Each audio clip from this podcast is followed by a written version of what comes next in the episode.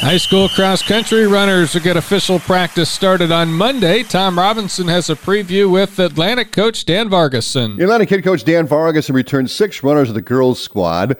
Vargason says all six ran in the district meet last season, including state qualifiers Claire Pellet and Ava Rush. Uh, there's obviously a lot of optimism. Anytime you have your top six back and, mm-hmm. and you were a little bit on the outside looking in, I think we're about 17 points back last year to 20 points of qualifying. So uh, that, that brings you some some optimism. Vargason says five runners return to the boys' squad. However, after losing Drew Engler and Zane Bird to graduation, the team will need to find a new one and two runner. Uh, but again, we have that solid core intact, and they've been putting in the miles this summer. Vargason says summer workouts are focused on minutes, not miles. Because for some reason in a kid's head, you know, if, if, I'm hurting a little bit in the summer, my you know, it could be start of an injury, things like that. They feel like they have to get mileage, but if you switch to minutes, they feel like they can shuffle those easier. It's just a little bit of a mental thing. Um, but we split that into two groups. We have like a group one that's a little bit higher minutes that'll get you more mileage uh, get you a bigger, broader base. Uh, and then we have a second tier that gets you, it's more for the inexperienced runner, the kids that just need to learn to log some minutes. Uh, to start the summer, I think we have them go two to three days a week. And that second group runs about 10 minutes at a time. Um, and then by the end of summer, we get them into 50, 60 minute okay. runs. Time trials will be held on August 23rd. The first meet is at Glenwood on August the 27th. I'm Tom Robinson reporting. Former Riverside ace Kenna Ford saw more time in the circle than she was expecting last season as a freshman for Nebraska Wesleyan. Ford went 2 and 1 with a 1.86 ERA and 26 and one third innings pitched. Yeah, I was very happy. I'm just super thankful to be playing. The Prairie Wolves were a good match for what she was looking for. Uh, just the coaching and the players, like going there and seeing everybody just like wanting to play and wanting to be there really eye opening. She's kept the foot on the gas pedal this summer. Uh, I've been pitching a lot, and I played for a, a like a summer ball team. So I've been pitching and working out a lot.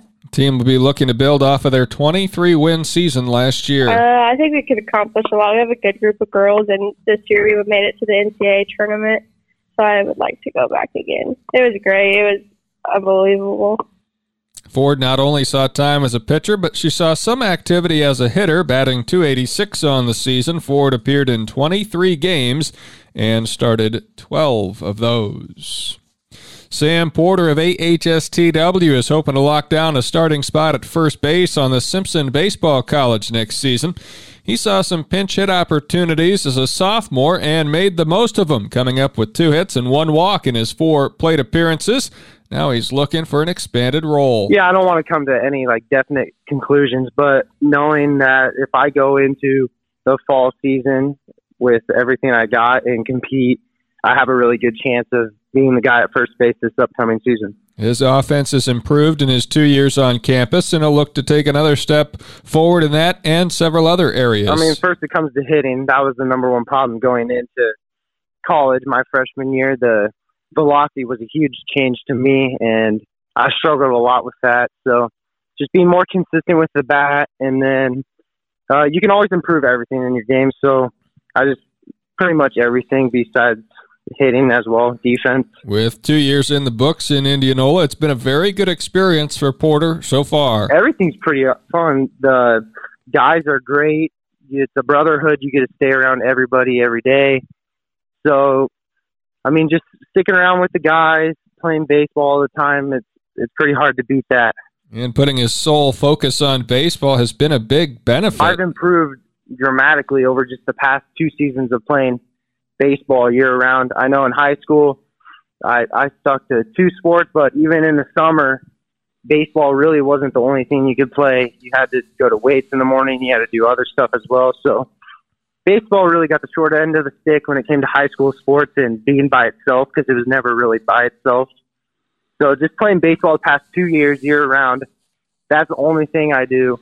I've improved dramatically, and it's it's really fun doing it.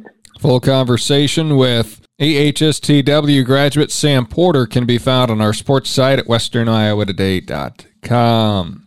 Iowa State football had their media day this week, and head coach Matt Campbell spoke of the culture that the program has built. Um, obviously, the landscape of college athletics continues to change, and yet, you know, I think it's constantly asking you and your program how you're defining yourself. And so, I, I think from that standpoint, we have continued to really, um, man, double down on the foundational pieces that have built Iowa State football, certainly over the last six to seven years. They have a younger team this season, but Coach Campbell has seen a lot of really good things. I have been very impressed with this group's momentum that they've been able to create in each segment. And I do think those are traits that the teams that we've had that have been successful have been able to create those momentum uh, opportunities to finish each of those blocks going into the next block. And this will be a great challenge for us, obviously, as we get into fall camp. We'll hear much more from Coach Campbell coming up tomorrow, including comments on Trevor Downing of Creston, who is moving from guard to center among the offensive line, and another area player who hopes to lock down a starting spot on that offensive line is Tyler Miller out of uh, Greene County. We'll hear from Coach Campbell about each of those two coming up tomorrow in sports. We'll also hear from Southwestern Community College's Molly Ventager and Morningside's Mackenzie Campbell area alums who are thriving at the next level. I'm Bennett Blake with sports